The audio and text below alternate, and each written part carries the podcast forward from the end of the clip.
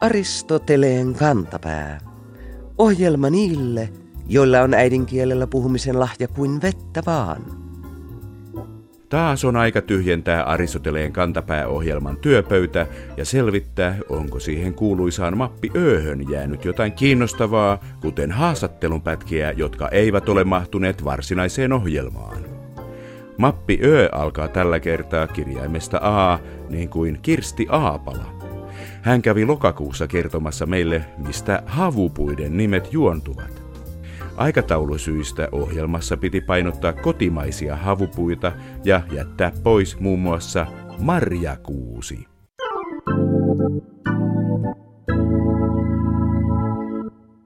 Marjakuusetkaan eivät nimestään huolimatta ole kuusen lähisukulaisia, vaan ne ovat eri heimoa, havupuita joka tapauksessa – Marjakuusella ei ole suomen kielessä vanhaa kansanomaista nimeä, mikä onkin ymmärrettävää, sillä se kasvaa luontaisesti täällä vain ruotsinkielisellä Ahvenanmaalla. Nimi Marjakuusi lienee jälleen opittu kasvioista. Ensimmäinen maininta näyttäisi olevan Lönnruutin kasvistossa vuonna 1860. Nimi on sinänsä kuvaava.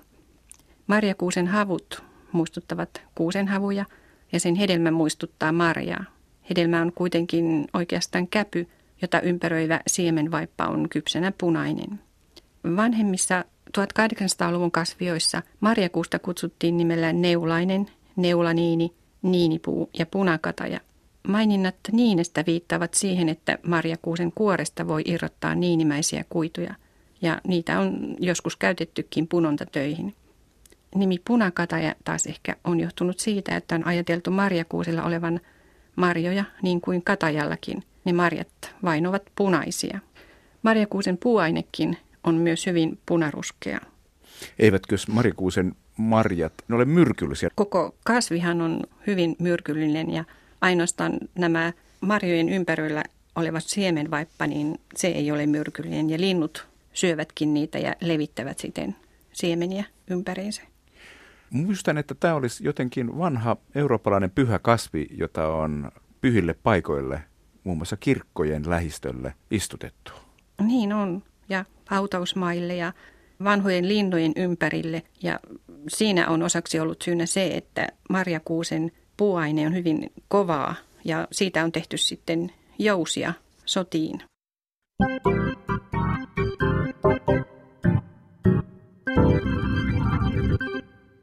Mappi b vastaan tulee SAKn historioitsija Tapio Bergholm, joka syyskuussa kävi avaamassa meille työehtosopimusterminologian syntyhistoriaa.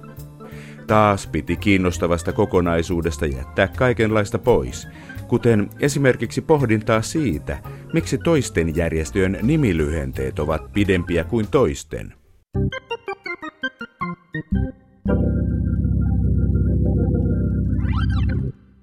Onko siinä jotain syytä, että teollisuuden työnantajat on TT, TTEK, niissä on vain kaksi kirjainta, SAK, STTK, kolme tai useampia kirjaimia. Niin ja itse asiassa Akavahan on viisi kirjainta.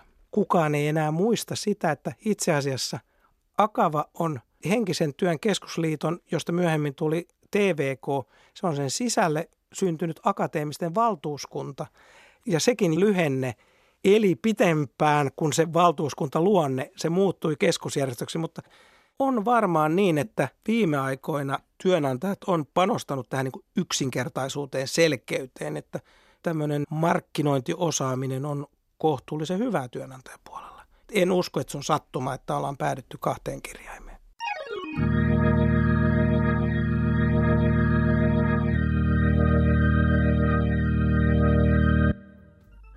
Seuraava kirjain on H, niin kuin rouva presidentti Tarja Halonen. Uuden vuoden kynnyksellä pyysimme tätä kaksi kautta tasavallan presidenttinä istunutta konkaria valottamaan meille suurta mysteeriä. Sitä, miten tasavallan presidentin uuden vuoden puheet syntyvät. Halonen on kirjoittanut ja pitänyt 12 uuden vuoden puhetta ja joukkoon mahtuu dramaattisiakin puheeseen valmistautumisia joulukuun 26. päivänä vuonna 2004 Intian valtameren pohjassa 160 kilometriä Sumatran saaren pohjoiskärjestä länteen tapahtui maanjäristys, joka aiheutti 800 kilometrin tuntinopeudella edenneen hyökuaallon eli tsunamin, jonka järkyttävät vaikutukset paljastuivat maailmalle vähän kerrallaan.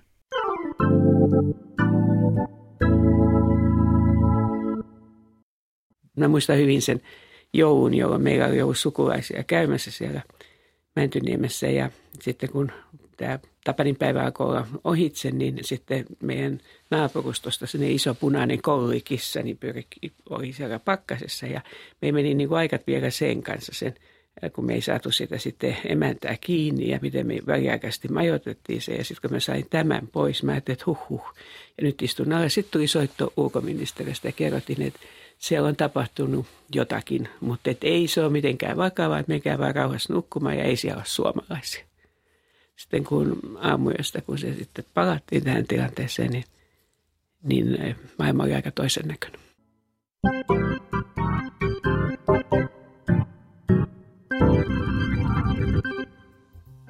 Mappi Hoossa on myös Hoppu Petri, tanssin tutkija, joka johdatti meidät joulukuussa kotoisten kansantanssiemme maailmaan. Samalla kun sanojen Polska, Katrilli ja Tanhu taustoja selviteltiin, muinainen maailma alkoi hahmottua paikkana, jossa kansainväliset virtaukset, kuten muotitanssit, kulkivat vastustamattomasti syrjäisimpiinkin torppiin ilman radiota, televisiota, äänilevyjä tai internettiä. Niin kuin nyt menuetti.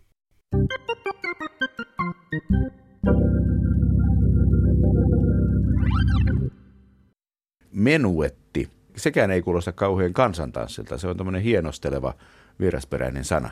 Kyllä, menuetti syntyi Ranskassa 1600-luvulla, kehittyi oikeastaan siihen muotoon, millaisena me tunnetaan, niin Ludwig 14 aurinkokuninkaan hovissa. Ja siitä tuli itsevaltioiden ajan Langen regimin symboli, jota 1700-luvulla pitkään niin tanssittiin aina hienojen hovitanssien ja säätyläistanssien alussa. Se kehittyi hyvin tämmöiseksi vaativaksi, tarkasti määritellyksi tanssiksi ja alun perin nimenomaan, siinä tanssijana soolopari, yksi pari kerrallaan, hovissa tietysti kuninkaan edessä ja se oli melkoinen taidon näyte sitten aatilismieheltä osoittaa, että osasi tanssia menuetin ja jos siinä epäonnistui, niin se saattoi katkaista uraputken kerrasta. Menuetti sitten yleistyi hovien ja aateliston ulkopuolellakin ja erityisesti niin kuin Ruotsissa, Suomessa, Tanskassa, osin Norjassakin, niin talonpojat rupesivat tanssiin sitä. Suomessa menuettia on tanssittu pidempään kuin missään muualla maailmassa niin kuin elävänä perinteenä. Eli tuolla ruotsinkielisellä Pohjanmaalla, Uudenkaarlepyn seudulla ja toisaalta Kristiinan kaupungin seudulla, niin siellä menuettiperinne on elänyt nykyaikaan asti. Yleensä on ajateltu, että se sana tulisi ranskan sanasta menu, eli pieni, ja siitä menuet, pienen pieni, että otetaan pieniä askelia, mutta toisaalta on jo pitkään arveltu, että menuetin taustalla olisi ollut tanssi nimeltään Branle Amener de Potou, ja on arveltu, että se menuetti olisi yksi tästä kyseisestä Branlesta kehittynyt, ja että se menuet-sana olisi siitä mener, amener sanasta tullut. Kun Petri Hopun kanssa puhuttiin polkasta, mietin hajamielisesti englanninkielisen täplikkään vaatekuosin nimeltään Polka Dots yhteyttä tanssin nimeen. Tämä toi Hopun mieleen toisen kiinnostavan sivujuonteen. Ei ole mitenkään tavatonta, että tanssin ja vaatetuksen nimet on yhteydessä toisiinsa. Varsinkin 1800-luvulla suositut tanssit levisi vahvasti, ne oli muotitansseja ja levisi ympäri maailmaa ihan samalla lailla kuin siihen aikaan sitten tekstiiliteollisuus tuotti uudenlaisia kankaita, jotka levisi ympäri maailmaa. Siinä mielessä ei ole mitenkään tavatonta, että tanssi antoi kankaalle nimityksen, mutta myös ta- vaatekangas antoi tanssille nimityksen, nimittäin tämmöinen vakosamettikangas kuin Manchester – tulee tästä Englannin Manchester-kaupungista, mutta rupesi tarkoittaa tämmöistä vakosamettikangasta, niin se antoi sitten nimensä eräälle keski-eurooppalaiselle polkkatanssille, josta tuli hyvin suosittu. Ja tunnetaan edelleenkin monin paikoin saksankielisellä alueella nimellä Manchester. Tosin silloin sitten paljon muitakin nimiä, muun muassa Lot is Tot, joka tulee erästä laulusta. Ja tämä Lot is Tot-nimitys, se omaksuttiin Ruotsiin, se vääntyi Ruotsissa muotoon Ladi To, Ja siitä laditoo taas vääntyi Suomeen muotoon raatikkoon ja siitä tulee taas Suomen raatikko tanssi, mutta se on siis alun perin lähtöisin tästä Manchester-tanssista. Lot is tot, onko se niin kuin Lod-niminen heppu on kuollut? Joo, tässä on nainen, Lotta. Lotta on kuollut, siis se on pilkkalaulu. Naureskellaan sitä, että Lotta on kuollut ja Julia on kuolemaisillaan ja sitten, että saadaan enemmän perintöä, päästään heistä eroon.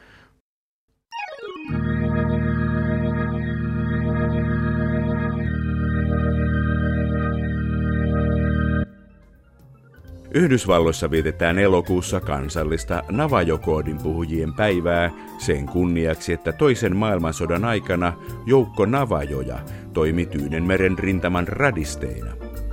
Navajoiden kieli oli koodi, jota japanilaiset eivät pystyneet murtamaan. Niinpä elokuussa käytimme tilaisuutta hyväksemme tutustuaksemme intianiasiaintuntija dosentti Riku Hämäläisen johdolla Pohjois-Amerikan intianikieliin.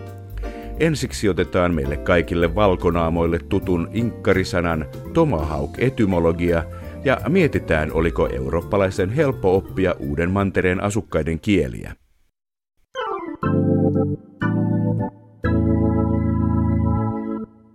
Entä sitten tämä eräänlainen kirves, tomahawk? Tomahawk tulee niin ikään alkonkinkielisiltä intiaaneilta Virginian alueelta, nykyisen Virginian alueelta – siellä paikalliset intianit käytti sanaa tamahak tai tamahakan, jolla tarkoitettiin mitä tahansa leikkaavaa asetta tai työvälinettä. Ja valkoisten käyttöön sana tuli Lenape eli Delaware-intianeilta, kun Jamestownin perustaneet siirtolaiset alkoi käyttää tätä intianien nimitystä tämmöiselle kirveelle. Oliko kirves intianeilla laajassa käytössä Kirves sinänsä mm, ennen eurooppalaisten tuloa, niin intianithan eivät käytännössä käyttäneet metallia tai käyttivät kyllä, mutta lähinnä koristetarkoituksiin. He eivät tehneet minkäännäköisiä aseita tai työvälineitä metallista, eli siinä mielessä periaatteessa elivät niin kuin kivikautta. Mutta sitten kun eurooppalaiset toivat metallin, niin kirveet kuin veitset ja kaikki muutkin metalliset työvälineet ja aseet, niin niistä tuli sitten erittäin suosittuja. Ja myöskin nämä metalliset sotakirveet sitten yleistyivät kaikkien niiden pariin, ketkä vain niitä saavat hankittua. Oliko Euroopassa saapuneen valkonaaman helppo oppia intianikieltä? Kun niissä on näitä kurkkuja nasaliäänteitä ja saattaa se kielen logiikka olla aika erilainen kuin eurooppalaisissa kielissä, niin, niin sanoisin, että se on aika haastavaa. Mutta niin kuin yleensä kielten oppimisessa, niin jotkut oppii helpommin toisia kieliä, vieraita kieliä ja toiset ei niin helposti ja näin se on varmaan ollut ihan alun perinkin. Mutta kyllä eurooppalaiset jossakin määrin oppi intianikieliä, joiden kanssa he oli enemmän tekemisissä keskenään.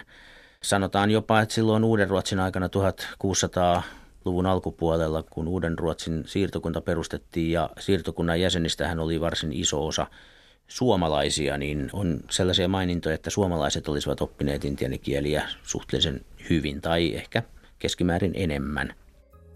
Sivujuonne suomalaisuuteen löytyi myös toista kautta, kun kysyin, oliko Pohjois-Amerikan intiaaneilla jonkinlaista myyttistä runoelmaa tai eeposta. Voidaan sanoa, että no joo, eepoksia, tarinoita, kertomuksia, myyttejä on ollut, mutta ne on tosiaan ollut siis suullista perinnettä ja niitä on sitten suullisesti välitetty sukupolvelta toiselle – Onko niitä kirjoitettu ylös? On, on kirjoitettu ylös. Nyt en osaa sanoa, että minkä verran intianien omilla kielillä niitä on kirjoitettu ylös, mutta niitä on kirjattu ylös jo oikeastaan varsin varhaisesta vaiheesta lähtien niin englanniksi ne kertomusten, myyttien, eposten sisällöt. Sehän ei ole aivan sama asia kuin miten ne on alkukielellä alun perin kerrottu, mutta niitä on kuitenkin niin kuin pyritty tallentamaan jollain tavalla. Onko siellä jotain semmoisia suuria epoksia, niin kuin ajatellaan Homeroksen Ilias ja Odysseja? Ehkä tunnetuinhan on ehkä Hievatha, joka perustuu kyllä ihan suulliseen perinteeseen, mutta nyt täytyy tietysti ottaa huomioon, että Longfellow itse oli valkoinen, joka sitten halusi vain tämmöisen intianien epoksen julkaista. Tässähän on katsottu, että itse asiassa tämän Longfellown – taustalla olisi ollut jopa Kalevala. Hän tunsi suomalaisen Kalevalan, Lönnruutin Kalevalan ja hän halusi sitten niin kuin luoda tämmöisen vastaavanlaisen intiani-epoksen. En osaa sanoa, että kuinka pitkälle se on Longfellown itsensä kokoama tämmöisistä fragmentaarisista suullisen perinteen lähteistä, mitä hän on sitten koonnut. Mutta ei muuten voi sanoa, että tällaista varsinaisia suuria epoksia olisi ollut. Kiinnostava sivujuonne. Minkä intiaaniheimon tarinoista hievathan on koottu? Ää, irokeesikansojen. Irokeesit muodosti tämmöisen heimoliiton. Irokeesikansat, niin tämä kertoo nimenomaan tästä heimoliiton alkuvaiheesta.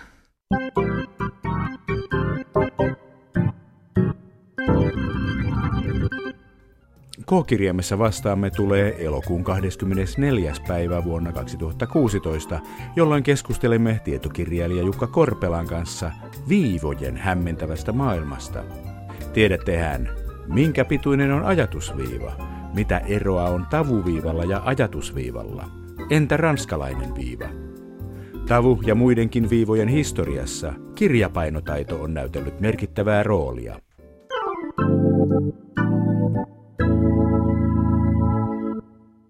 Gutenberg käytti siis tavuviivaa säännönmukaisesti, mutta villisti. Oliko se, että katkaistaan tavujen kohdalla sana? Oliko se silloin jo itsestään selvää? Kyllä se ilmeisesti siihen aikaan hänelle ainakin oli itsestään selvää. Tämä käytäntöhän on vaihdellut aika tavalla. Vanha käytäntö on todella ollut se, että katkaistaan mistä sattuu. Että kun rivi tulee täyteen, tuo pergamentissa reunaan, niin sitten jatketaan seuraavan rivin alusta heti mutta kyllä Gutenbergin aikana oli jo vakiintunut, että jollakin tavalla tavurakenteen mukaan jaetaan, mutta siinä on sitten ollut aina vähän eri tulkintoja, että tavurajahan on aika tavalla tulkinnanvarainen käsite. Ja joissakin kielissähän tavutuksessa on useita eri vaihtoehtoja sen mukaan, mistä tulkitaan tavun alkavan.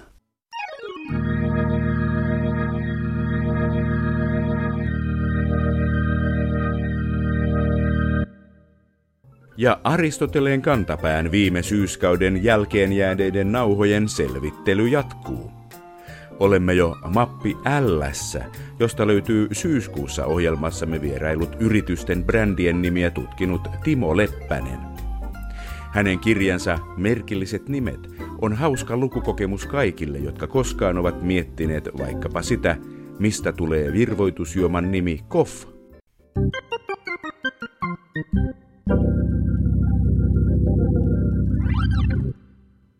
Mitenkäs sitten Koff? Sehän on varmaan vanha Sinebrygoffin nimen loppuosasta namattu juomien nimi.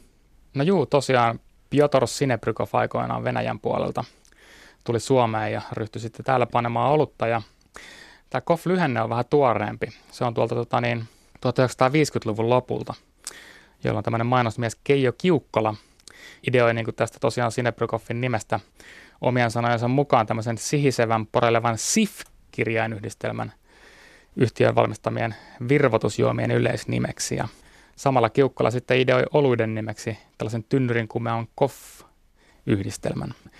SIF oli pitkään limppareiden tuotemerkkinä, mutta siitä on nyt sitten viime vuosikymmeninä luovuttu, mutta Koff jatkaa elämäänsä. Sinebrykov käytti jo aikaisemmin itse asiassa tällaista SFF-lyhennettä itse asiassa 1800-luvun loppupuolella ja se oli oikeastaan tällainen ensimmäinen suomalainen ollut tuotemerkki. Jännittävää. No, mitenkäs sitten marimekko?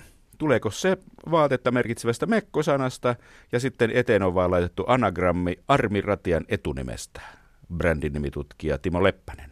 No aika lähelle menee, että täytyy tässä mainita, että Armi Ratiahan oli ennen Marimekkoa mainostoimistossa töissä, joten hänellä oli niin kuin kokemusta tämmöisestä nimen kehittelystä ja markkinointiajattelusta. Ja vuonna 1951, ennen kuin Marimekko perustettiin, niin Armiratia ja hänen miehensä Viljoratian olohuoneessa oli tällainen muutama hengen nimenkeksimisseurue ja he sitten pohtivat hyvää nimeä tälle uudelle yhtiölle ja yksi ehdotusta nimistä oli Fantastic, mutta ehkä suomalaisten onneksi sitten sitä ei kuitenkaan valittu nimeksi ja he pohtivat erilaisia sanoja ja sanayhdistelmiä ja heille tuli mieleen ensin Armi, mutta sitten niin kun totesivat, että tällaista nimeä oli käytetty yritysten nimissä, niin tota, päätyivät Mariaan, joka oli sitten Armiratian toinen nimi.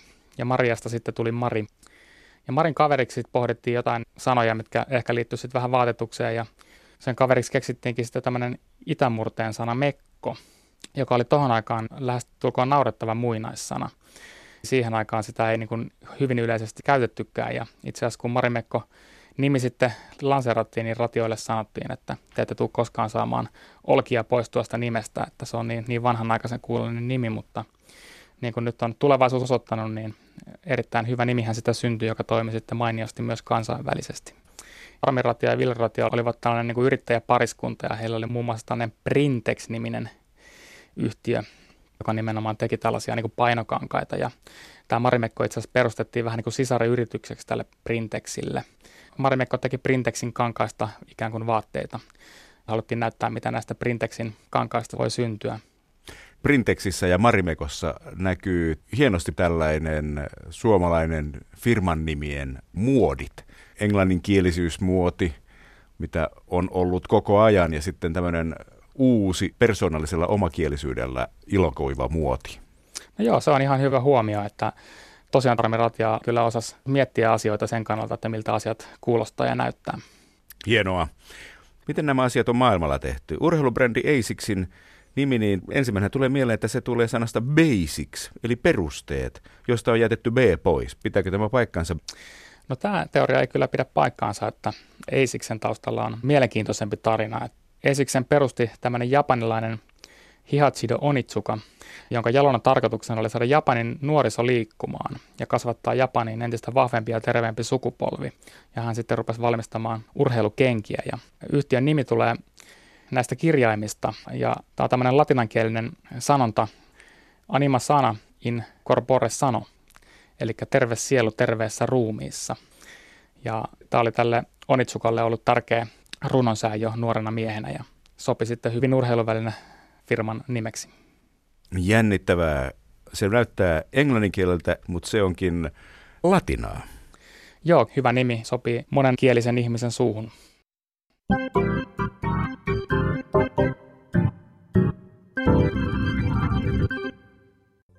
Katsauksemme viime syyskauden mappiööhön päättyy kirjaimeen P niin kuin pulkkinen, Risto, marraskuu ja suomalaisen kansanuskon sanat. Risto Pulkkiselta ja Stina Lindforsilta ilmestyi viime vuonna järkälemäinen kirja nimeltään Suomalaisen kansanuskon sanakirja, joka kertoo tietosanakirjan muodossa huimia asioita menneiden aikojen maailmasta, jossa uskonnollisuus ei ollut erillinen elämänalue, vaan kiinteä osa elämäämme. Kirjasta löytyi Pulkkisen selitettäväksi muun muassa seuraavia hauskoja sanoja.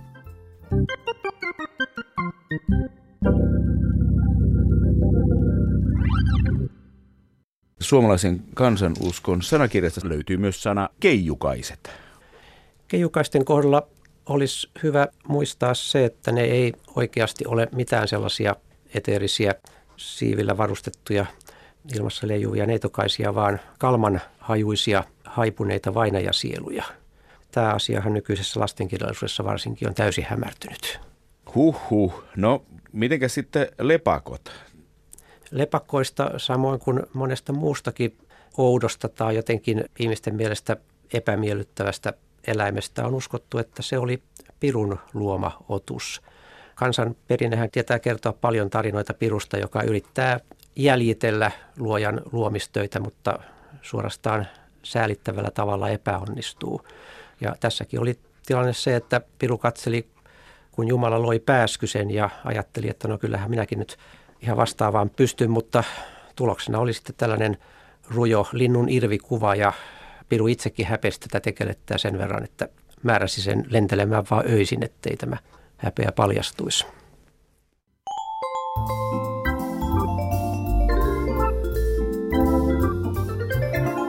Kerro Aristoteleen kantapäälle, mikä särähtää kielikorvassasi.